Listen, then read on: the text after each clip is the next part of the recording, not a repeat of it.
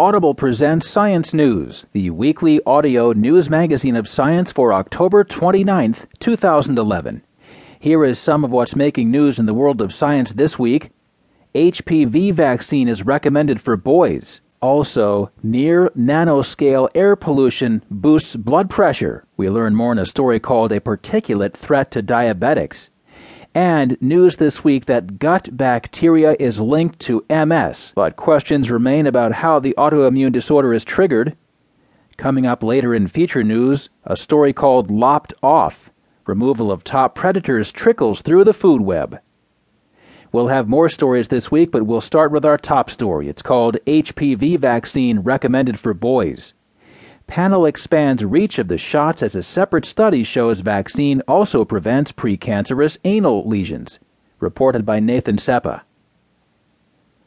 A vaccine that prevents cervical cancer should also be given to boys in their preteen years, a federal panel announced on October 25th.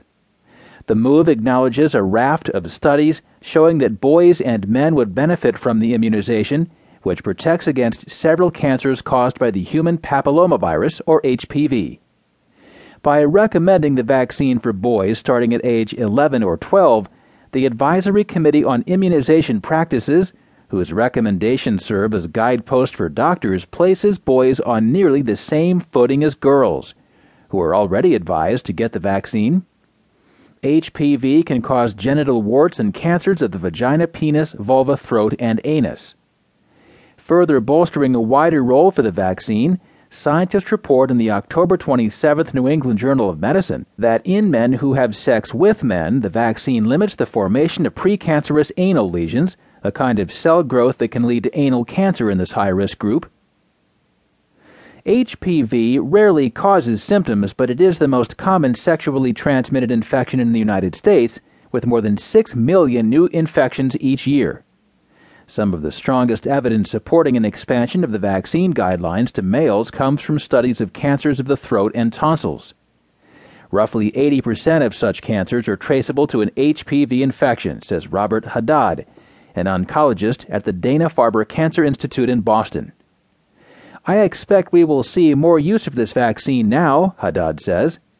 The throat cancers linked to HPV infections contracted by oral sex have reached epidemic levels and incidence is rising, he says.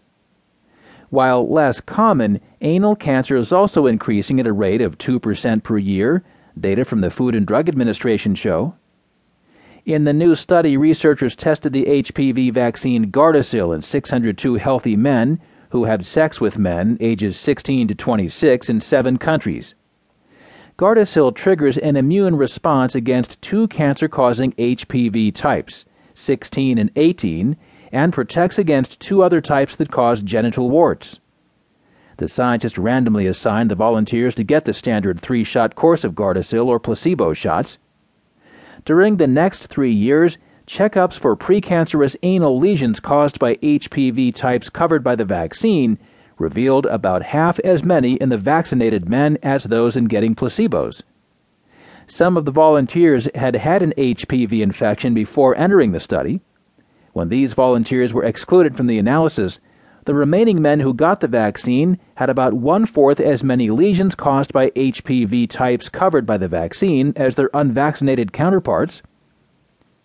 The vaccine doesn't seem to work against an HPV type that has already infected an individual, says study co author Joel Palefsky an infectious disease physician at the University of California, San Francisco.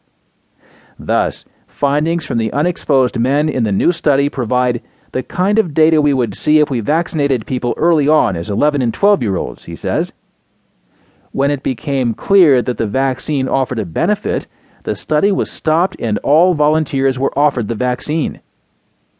HPV 16 and 18 are responsible for about 70% of cervical cancers and 90% of anal cancers. HPV 16 accounts for most throat cancers. Expanding the vaccine recommendation to boys is a major step forward in public health, Palefsky says. The National Institutes of Health funded the new study with Merck, which makes Gardasil.